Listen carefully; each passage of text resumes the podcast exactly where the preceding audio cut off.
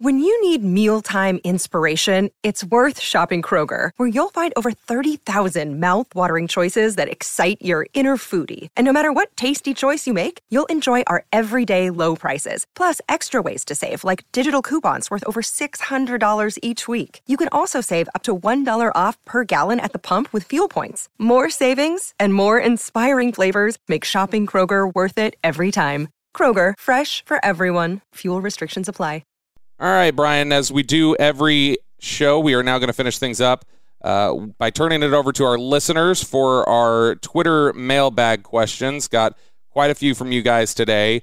Uh, the first one for you, Bryan, here, and we'll talk about this. This is from Astute Fanatic. He says, What would it take for an in season firing of Mike McCarthy, especially with a prime interim candidate in Dan Quinn already there?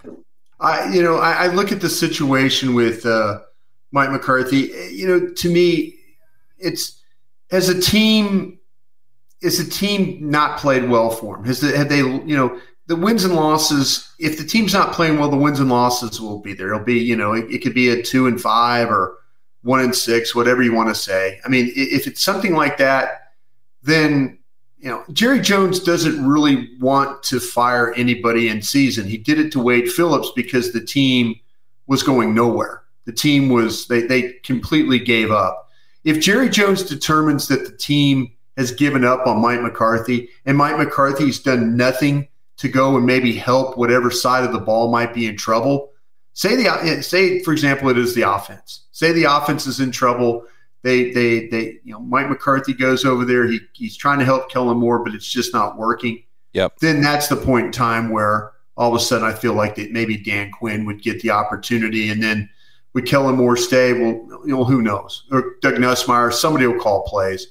But I think it has to be one of those things where Jerry Jones determines that the team is clearly has quit on Mike McCarthy, and they're not listening to anything he's saying anymore. Yeah, I think when you look over the recent history, there was some chatter about uh, firing Mike Nolan around the bye week. Remember, they swapped out Paul Alexander in the bye yeah. week. Um, when Wade Phillips was fired, it was the first part of November. So I think if you want to start looking at when, if they were going to make that decision, when would it happen? Well, their bye week falls in week nine. So if they go yeah. into that bye week and then they're about to head to Green Bay for the the Mike McCarthy showdown, if they're heading into the bye week and they're looking at two and six or something like that, I think that's where it would. I think it's very unlikely Mike McCarthy is fired in the middle of the season. But if it happens, yeah. I think it's two and six, yeah. or maybe they get embarrassed in Green Bay after a bad start. That would probably what would do it. I think. Yeah, the, the, like I said, the reason that that Wade Phillips got fired was because the team quit on him that Sunday night in Green Bay. Yeah. That's why he got fired. Yeah.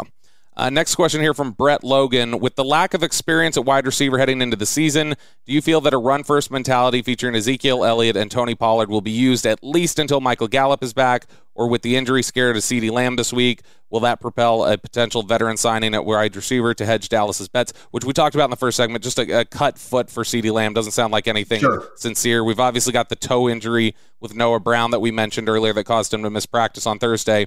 But overall, I think regardless of, of what they do at receiver leading up to the season, this is a football team that's talking a whole hell of a lot about running the ball. I think that might just be something that they're recommitting to this season already.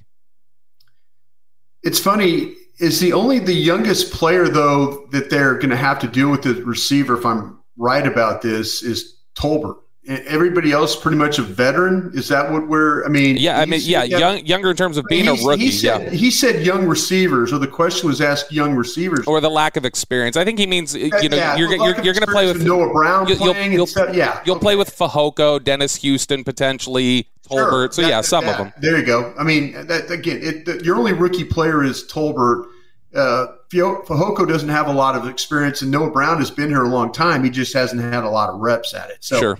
I, I can see, you know, I, I, understand that part of the question there. The thing about it is, though, I, I kind of feel like, though, that they were going to be run first anyway. Yeah. Well, okay. Maybe I shouldn't say run first anyway. Greater emphasis. yeah, it's it's going to be more like, listen, we're not going to be we're not going to be 70 30 pass run or you know we're not going to be i think it's more it's it's balance that's what that's what helps dak the balance it's the ability to not have to put him in a lot of situations where it's you know, second and long, third and long. And if if they and they always hear this statement, stay ahead of the chains. That's something that they were able to do the first eight weeks of, this, of the season last year. They stayed ahead of the chains, and they were able to, you know, even when they had uh, you know third down runs, they were short, manageable runs, or you know down in distance. Yeah. So I, I have a feeling that that it's it's going to be more of a more of a uh, you know trying to be 50-50 but maybe we'll get a 60-40 run pass you know much more so than maybe an 80-20 or 90-10 next question here from uh, ryan he asks which rookie drafted this year aside from tyler smith could you see having the biggest impact on the season Sam Williams will get a lot of opportunities to rush the passer. Jalen Tolbert, in terms of opportunities, probably is going to, I mean, he'll be a starter for this team, so the opportunities will be there. Jake Ferguson's looked solid any injury to a cornerback right now in the starting group may wind yeah. up in DaRon Bland getting some reps. So a lot right. of different options there. Who stands out to you, Bryan, you think is having the biggest potential impact outside of Tyler Smith? I want to believe it's going to be it's going to be Ferguson is the one because I kind of feel like he's going to be the second tight end. And so how much if they go where it's a 60-40 pass run, how much 12 personnel stuff are they going to get into? And then will it be opportunities as a blocker? And then there's opportunities of you know receiving. You you might see him in some, you know, just to replace uh, Dalton Schultz and some eleven personnel stuff too. So I could see him having a pretty big impact. I want to believe that that Bland could have it. You know, depending on how yeah. much you know how much dime stuff are they going to play. You know, all of a sudden they get some teams that you know they're going to spread you out and stuff like that. You know, Sam Williams, we mentioned him as a rusher. I still feel like that Sam Williams has a way to ways to go. Yes, I really do. I watching him rush the pass the other night in Denver. I kind of felt like you see flashes. To, yeah, he knows yeah. how to get off the ball. Does he know how to finish? Right. That's the thing that he's having to work on right now. And there's going to be some frustration by that. You know, you can't just you know you're not playing against Vanderbilt or you're not playing against. Uh, you know, uh, you know Mississippi State. You if you're going to rush the passer, You've got to get the corner and you've got to turn that corner and get down there. And that's something he was able to do at State, or excuse me, at Ole Miss. But you know, I haven't seen it. I haven't seen it yet. Yeah. And I didn't see it in the Denver game. So I wonder how much real production that he's going to have. I think they're going to give him a lot of opportunities. But if you had to ask me, other than uh, Tyler Smith, Ferguson and Bland would be two guys I would look at. Yeah, and I think that in regards to the Sam Williams thing, you and I have talked a lot about how the learning curve for quarterbacks and receivers has become so much smaller than it was even 10 years ago, but definitely 20, 30 years ago. Right. Defensive end, pass rusher, that's one of those areas that it's still, there's learning curve there. Yeah, a lot of these guys, I, I talk to defensive line coaches and trainers and scouts and things like that. And one of the things they'll consistently tell you about guys who are coming out of college is these guys generally don't know how to use their hands. They don't know how to use their hands. They're still kind of, you know, figuring out their hips and their footwork and everything else to get, you know, through gaps and, and their pad level and everything else. So they're, they're still learning a lot at that time. That's not the kind of coaching they tend to get at college. Uh, next question here from Shoes and Sports. Somebody who likes some kicks and some sports, I guess. Uh, do you see Dennis Houston and or KaVontae Turpin as a lock for the 53? Bryan, I don't know about you. For me right now, I definitely think Dennis Houston's on this roster, and I think it's yeah. likely that Turpin is as well. Yeah, it's funny because just following along with uh, Twitter and what's going on, it sounds like that – Dak threw a ball to Turpin that went down the middle of the field and it clanged off Turpin. He had a chance to make a big mm, play, mm, and he can't have that. Didn't make. Yeah, so he's made plays. They've thrown the ball. He looks like he's got a little bit of wiggle when he runs as a as a punt returner, and so I would say that they're they're anxious to use him. And you know, in the practice you know, against uh, the Chargers. They tried to get him on a deep ball. He just needs to find a way to finish a little bit better. Yeah, and I think that he's he's here largely, like we've said, as a as a return guy. Um, I mean, it's like Mike McCarthy said. He said the offense is secondary for KaVontae Turpin, so they definitely wanted a return man in here. Uh, that's why they went out and got him, and they brought him in here. They were struggling all off season trying to find somebody to take those reps at, at OTAs and minicamp at the punt returner.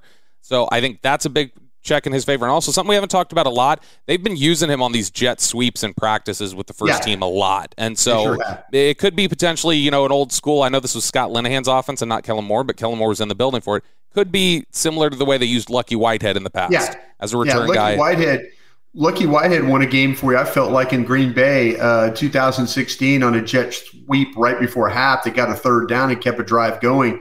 Brice Butler finished the drive with a touchdown in the corner right before half. So that's the kind of stuff you need, those big explosive plays, especially on third down. Uh, question here from Todd. What kind of routes, formations, pre-snap movement do you guys think slash hope the Cowboys will use to get CeeDee the ball this year?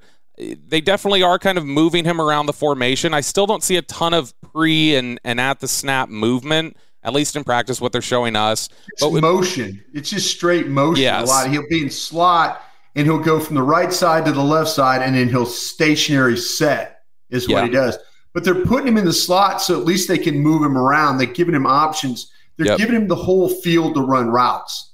And a lot of it is done, and Bobby will tell you this, I, I know you will, uh, that the, there's quickness. A lot of those option routes, yep. you know, pivot routes, things like that, where it's work hard inside, plant, and if the if the defender goes one way, you go the other, kind of a thing. So once you put him in the slot, you allow him to use the whole field. You put him on the outside, you're really kind of limiting to how how many routes he can run when he's playing on the outside. Yeah, I think in terms of he asks there, Todd asks routes, formations, pre-snap movement.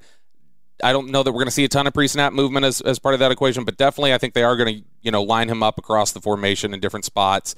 And then in terms of routes, it's that one Bryan mentioned there. They've definitely been working back in those. A lot of people call them different things: pivot route, whip route, Colorado yeah. route, whatever you want to call it. But it's that it's that aggressive, just kind of you know uh, plant and then Start turn hard and, inside and then plant, go back. And if the guy thinks you're going to go back outside, just go ahead and keep going across. Exactly. You know, plant and then and then see if he's going to bite going the other way, and then just keep going. So yeah, it, it, the slot you can do a lot of different things as you play from that slot. Absolutely. Uh, next question here from Jonathan Torres: Are either of you worried about the offensive line? If so, how worried? Scale of one to ten. And then he also asks.